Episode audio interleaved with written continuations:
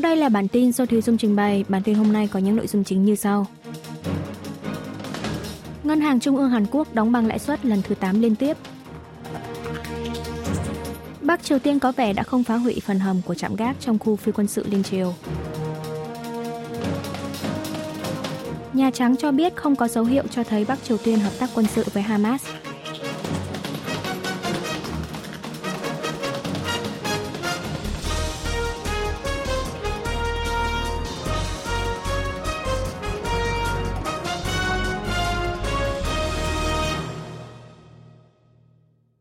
Ngân hàng Trung ương Hàn Quốc đóng băng lãi suất lần thứ 8 liên tiếp.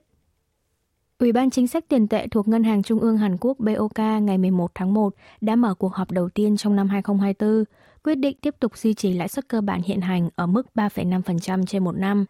Đây là lần thứ 8 liên tiếp BOK đóng băng lãi suất kể từ lần đầu vào tháng 2 năm ngoái.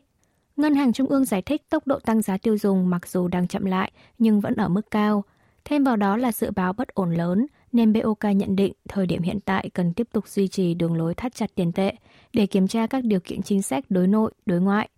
Ngân hàng Trung ương dự báo giá dầu quốc tế, giá nông sản, tình hình kinh tế trong và ngoài nước sẽ còn nhiều bất ổn trong thời gian tới. Ủy ban chính sách tiền tệ sẽ xem xét xu hướng tăng trưởng của nền kinh tế trong tương lai, ổn định tỷ lệ tăng giá tiêu dùng trong ngưỡng mục tiêu đề ra, đồng thời điều hành chính sách tiền tệ chú trọng tới ổn định tài chính, Giá tiêu dùng tháng 12 năm ngoái tăng 3,2%, 5 tháng liên tiếp trên mức 3%. Ngân hàng Trung ương nhận định tốc độ giảm giá tiêu dùng sẽ có thể chậm hơn so với dự báo ban đầu do ảnh hưởng từ gánh nặng chi phí tích tụ gần đây. Với quyết định đóng băng lãi suất của BOK, lãi suất cơ bản của Hàn Quốc tiếp tục thấp hơn 2% so với lãi suất của Mỹ là 5,25 đến 5,5%. Mặt khác, Ngân hàng Trung ương Hàn Quốc cùng ngày đã phát hành báo cáo đánh giá tình hình kinh tế, dự báo kinh tế Hàn Quốc sẽ tiếp tục chiều hướng cải thiện trong năm nay, tập trung vào xuất khẩu. Cán cân vãng lai sẽ tiếp tục đạt thặng dư, nhìn chung đúng với dự báo ban đầu là 49 tỷ đô la Mỹ nhờ sự hồi phục của lĩnh vực chip bán dẫn. Về tình hình tuyển dụng trong năm nay, BOK nhận định tốc độ tăng lao động có việc làm sẽ chậm lại, chủ yếu ở lĩnh vực dịch vụ. Bắc Triều Tiên có vẻ đã không phá hủy phần hầm của trạm gác trong khu phi quân sự Liên Triều.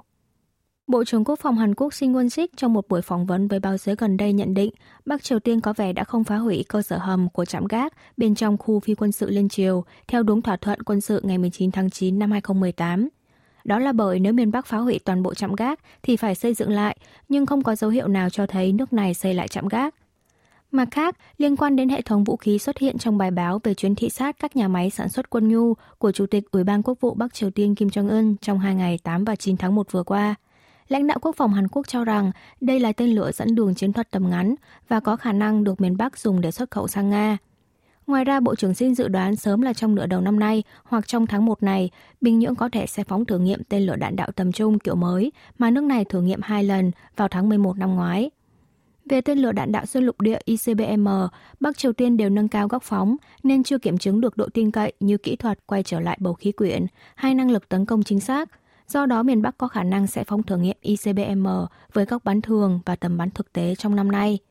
Ông Sinh cũng nhận định chưa thể đoán trước được thời điểm Bình Nhưỡng thực hiện vụ thử hạt nhân lần thứ bảy. Nhà Trắng cho biết không có dấu hiệu cho thấy Bắc Triều Tiên hợp tác quân sự với Hamas. Điều phối viên liên lạc chiến lược thuộc Hội đồng An ninh Quốc gia Mỹ John Kirby trong buổi họp báo thường kỳ ngày 10 tháng 1 giờ địa phương khẳng định Nhà Trắng không thấy dấu hiệu nào về bất kỳ hình thức hợp tác quân sự giữa tổ chức vũ trang Hồi giáo Hamas và Bắc Triều Tiên. Tuy nhiên, ông Kirby không đề cập rõ là không có dấu hiệu về hợp tác quân sự ở thời điểm hiện tại hay trong quá khứ. Trước đó, Đài tiếng nói Hoa Kỳ VOA đưa tin kèm hình ảnh liên quan cho biết lực lượng Hamas đang sử dụng vũ khí do Bắc Triều Tiên sản xuất Cơ quan tình báo quốc gia Hàn Quốc cũng có chung nhận định, đồng thời công bố bức ảnh chụp một vũ khí mà Hamas sử dụng. Trên đó có ghi ký hiệu bằng chữ Hàn Hangul. Mặt khác, Nhà Trắng cũng xác nhận việc Nga nhận hàng chục tên lửa đạn đạo từ Bắc Triều Tiên và đã phóng nhiều phát nhắm vào Ukraine vào cuối tháng 12 năm ngoái, ngày 2 và ngày 6 tháng 1 vừa qua. Hội đồng Bảo an Liên Hợp Quốc ngày 10 tháng 1 giờ địa phương cũng đã tổ chức cuộc họp liên quan đến vấn đề này. Đại sứ Hàn Quốc tại Liên Hợp Quốc Hoàng Trung Quốc đã lên án mạnh mẽ, nhấn mạnh việc giao dịch vũ khí giữa Moscow và Bình Nhưỡng vi phạm nhiều nghị quyết của Hội đồng Bảo an, đe dọa nghiêm trọng tới an ninh bán đảo Hàn Quốc, hối thúc hai nước ngừng hợp tác quân sự. Phó đại sứ Mỹ tại Liên Hợp Quốc Robert Wood thì chỉ ra rằng muốn giải quyết được tình hình tồi tệ trong suốt hai năm qua tại Ukraine thì cần phải xử lý vấn đề Nga vi phạm nghị quyết cấm vận của Hội đồng Bảo an. Tuy nhiên, đại sứ Nga tại Liên Hợp Quốc đã phản đối quyết liệt, cho rằng Mỹ tung tin đồn thất thiệt mà không đưa ra bằng chứng gì. Moscow còn chỉ trích ngược lại Ukraine và các nước phương Tây về việc Kiev dùng tên lửa do các nước phương Tây cung cấp để tấn công vào các mục tiêu ở khu dân cư thuộc thành phố Donetsk.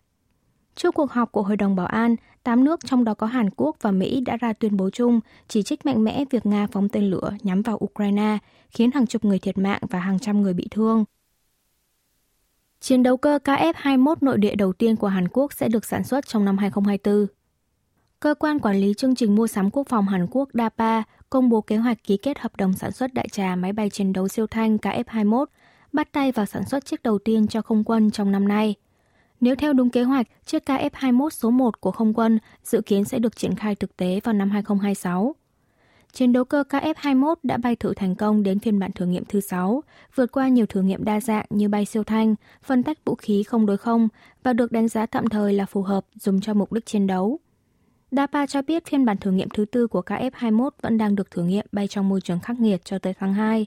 Để kiểm chứng xem thân máy bay và thiết bị điện tử hàng không có hoạt động bình thường hay không, trong môi trường cực kỳ khắc nghiệt như nhiệt độ thấp, nhiệt độ cao, mưa lớn hay đóng băng. Phải vượt qua được cuộc thử nghiệm này thì mới có thể tiến hành sản xuất đại trà được.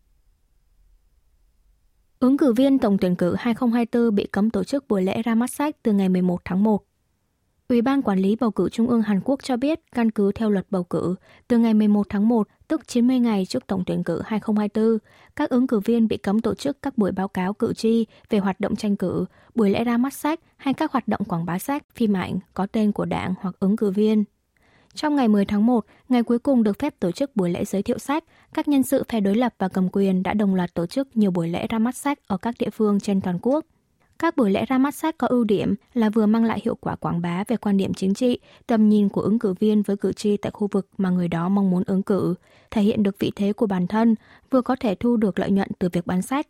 Theo luật hiện hành, nguồn tiền thu được từ việc bán sách và quyên góp cho quyển sách không bị coi là quỹ chính trị, nên ứng cử viên không có nghĩa vụ phải công khai về số tiền quyên góp được.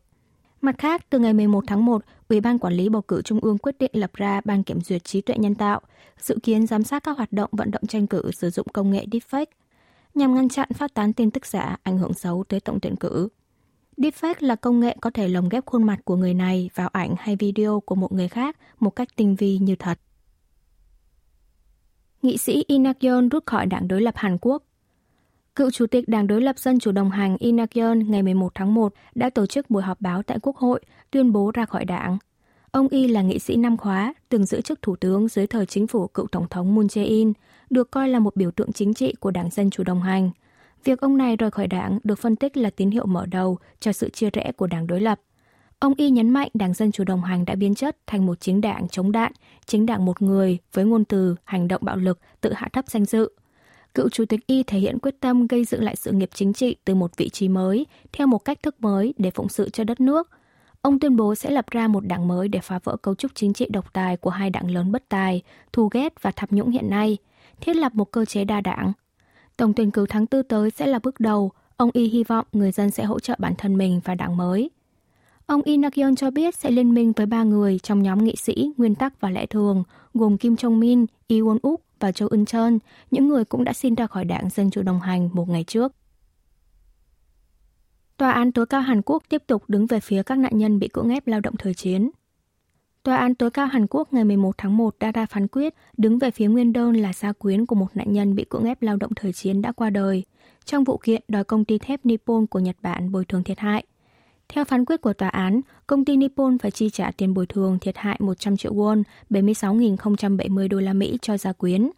Tòa án tối cao công nhận quyền đòi doanh nghiệp tội phạm thời chiến Nhật Bản bồi thường thiệt hại cho gia quyến vẫn còn hiệu lực. Từ ngày 21 tháng 12 năm ngoái, Tòa án tối cao Hàn Quốc đã liên tiếp tuyên phiếu nguyên đơn thắng kiện trong các vụ kiện của nạn nhân bị cưỡng ép lao động thời chiến. Tuy nhiên, phía doanh nghiệp Nhật Bản vẫn đang một mực từ chối bồi thường thiệt hại, nên ít khả năng gia quyến sẽ nhận được tiền bồi thường theo phán quyết của Tòa án tối cao. Tránh văn phòng nội các Nhật Bản Hayashi Yoshimasa, người phát ngôn của chính phủ Nhật Bản trong buổi họp báo sáng ngày 11 tháng 1, bày tỏ lấy làm tiếc và tuyệt đối không chấp nhận phán quyết của Tòa án tối cao Hàn Quốc, hy vọng Seoul sẽ có biện pháp đối phó phù hợp.